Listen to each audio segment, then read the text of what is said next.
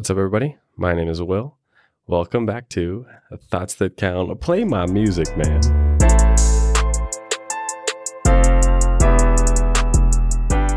All right. Thanks for joining me for another episode of Thoughts That Count. Uh, before we get into it, I do want to get a little bit more feedback from you guys. Uh, I want to hear what your favorite episode has been, or I want to hear what your favorite part of an episode has been. You know, maybe a, a little bit that you took with you and that stuck with you and you remembered throughout your week, or something along those lines where, you know, I really said something that resonated with you. Go ahead and leave those down in the comment of this episode. Or if you're feeling a little bit more shy, you can, of course, send me a DM and I'll, of course, read and reply. But let's not waste any more time. Let's get right into it. So, today we are going to be talking about potential and knowing why your true potential is important. I'll be making references to the humility episode in this one. So, if you haven't listened to that episode, make sure you check that one out as well. Shameless plug. but a new journey that I've been embarking on, so to speak, recently is the realization of my own potential and the discovery of what it means to live up to my true potential. Of course, this is no easy task as, you know, growing up, we're told by our parents that a certain plan is the right way to go. You know, you were programmed, if you will. Shout out to episode three, another shameless plug. okay, I'm done with those. However, beyond the template of working a nine to five for 40 years and then retiring, it may not always be so apparent that our potential is really as high as we want to make it. Of course, I do understand, you know, some uh, innate human limitations and also some material conditions that would pose greater challenges for certain individuals. But the premise that you really could do whatever you want with your life never really dawned on me until quite recently, really. And I understand the cliche of, you know, the world is yours, you can do whatever you want. But the fact that you know, I was personally so programmed from a young age to be like, you know what, I'm just going to be fine with working a nine to five. I'm going to be fine with, you know, going down the standard route. And there's nothing wrong with that. But I think that for some of you out there, that realizing that, you know, you really do only have one life to live, not to be corny, like I mean this in, leg- in a legit way, that you really can do whatever you want with your life you can be the type of person that you want to be. You can live the life that you want to live. And I think that realizing this could be a very, very big key for some of you out there. And this is not even just from a career standpoint. This is from a what are the type of people that you surround yourself with? Are they causing more problems in your life than they are solutions? Are they helping you see the beauty that life has to offer? Or are they showing you the darkness? And probably the biggest self reflection question to ask would be Do you think that you deserve to be treated the way that you're being treated? Of course, I can't answer that for you, only you can answer that. But my hope would be that you not only have the confidence, but you realize the potential of who you are that you don't deserve to be treated less than who you are. This can also be applied to your personality. If you're not the most confident person naturally, if you're not the most you know, outgoing person naturally, what is legitimately stopping you from being the person that you want to be? What could actually be holding you back from being outgoing and being confident outside of your own self doubt or your own self imposed restrictions? But here's the thing about potential, and this is where it gets interesting.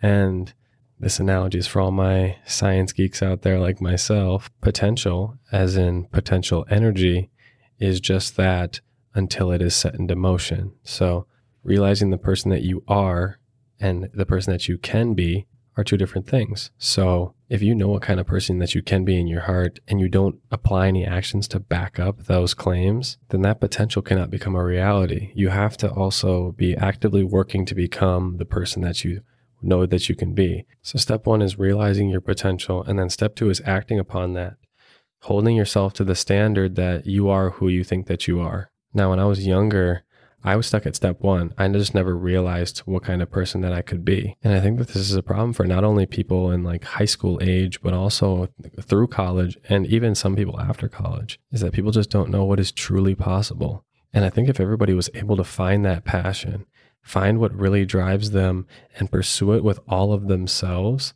that you would see a lot more people happy, first of all. But I also think that you would see more people who are legitimate masters of what they do it is so much easier to push yourself to do something when you want to do it or you love to do it. And if that something is your career and you're excited to do it every single day and that you love to do it, of course, that's the dream. And I know that if you were able to do the thing that you love for years, you would continue to strive to be better. You would enjoy getting better. You would enjoy the process of growing. and you would easily become a master at the thing that you want to do. And I think this is a huge key in people's lives when it comes to their happiness and their contentness with their life is being able to have a career that they not only love but can be the best at. But like I said, this doesn't just apply to career. It can apply to all facets of your life where you can set that standard for yourself and then work to ensure that each part of it is exactly the way that you want it because it is your life and you're the one in control of it. Now, the catch is is I didn't say it was going to be easy. And unfortunately, I do think that this is easier said than done.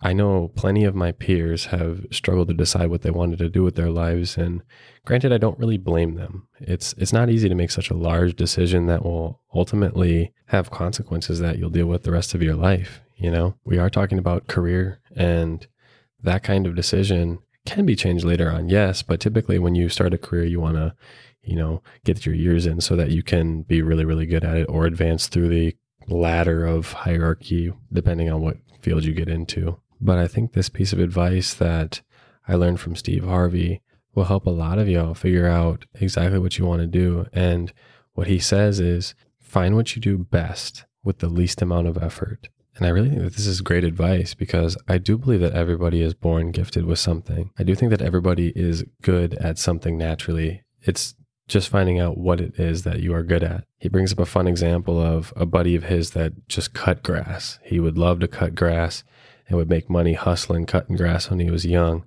And that's what he did. He cut grass but he got really, really good at it. He was able to cut, you know, designs into people's yards. He was able to basically landscape people's houses the way that they wanted it and, you know, customize it, which was something that not everybody was doing at the time. And even if they wanted to do it, a lot of times he was doing it better than they could even hope to do because he found what he did well with the least amount of effort and then he did it to the best of his ability. And that guy's making millions now just off cutting grass, which I wouldn't have expected, but he's doing it. Now, the other part of this, and this part is really important, make sure you're listening close to this part. This can change over time, and there really is no timeline for you becoming the best at what you want to do and you choosing to do what you want to do. Additionally, this can change over time. If you started liking something and then you lost your passion for it and you like something else now, that's totally okay as well that can change over time and it's never too late to do that. You can look in the media and find success stories of people who didn't blow up famous till, you know, they're in their 30s or 40s even. So to all my listeners that don't know what they want to do with their lives yet, regardless of your age, know that you still have time. You still have time to do the things you want to do and you still have time to find your passion, to find your driving force. You just have to identify it and then you have to work your butt off for it become the absolute best at what you want to do. And I think another thing that people don't really realize is that people who are becoming, you know, great at their field in like their 30s or 40s or even their 50s, they have had the time to put into the things that they're doing. So, if I use myself as an example, right? I enjoy playing the piano as a hobby. I'm teaching myself how to play. If I am able to practice that every day or even a certain amount of hours every week, the amount of progress that I can make in five years, in 10 years, I bet could be very substantial. And I could be really, really good at piano at the ripe age of 34, which tells me that not only do I have, you know, many more years to improve upon those skills, but I also have time right now. If I begin now, I have plenty of time to not only figure out what I want to do, but I have plenty of time to get really, really good at it. So, my advice to you guys would be take your time, figure out what it is you're not only good at, but figure out what you really, really want to do. Can you actually see yourself doing the things that you're planning to do? Do you actually want to do it? And are outside influences playing into your decision making? Or is it coming directly from the heart, from you? But do your research, be educated, be informed, be open minded to these things so that when it comes time to make that decision, you know that it's 100% you and you know it's exactly what you want to do. Don't let a preconceived plan stop you from reaching your potential happiness. And it's that time of the episode when I give you a quote that's probably from a poster on the wall at a CrossFit gym. But as William Ernest Henley once said, you are the master of your fate and the captain of your soul. But that also means that you have to be disciplined in the way that you guide that destiny, right? So if you put limitations on yourself from the beginning, if you stop yourself from even starting what you want to do, immediately you are not guiding your future in the right direction because you are not even giving yourself a chance to do the things that you want to do. You are putting a limitation on yourself before you even begin. And a practical example would be the perceived notion of hate or criticism coming your way for doing what you want to do and putting yourself out there, right? So if you believe that there's going to be hate coming your way for doing a certain thing, you may not even start in the first place. You may just place a self inflicted limitation on yourself before you even have any response. So, a personal example would be me starting this podcast. So, when I launched this thing, there was such an outpouring of positive feedback, and so many people were so kind and nice in the way that they responded to the podcast. And I love that. I love hearing from you guys. I love hearing the feedback. Even when it was critical, it was still coming from a place of, I want it to be better. I want to see you improve. And it's motivating me to continue to make these and continue to put my all into these episodes.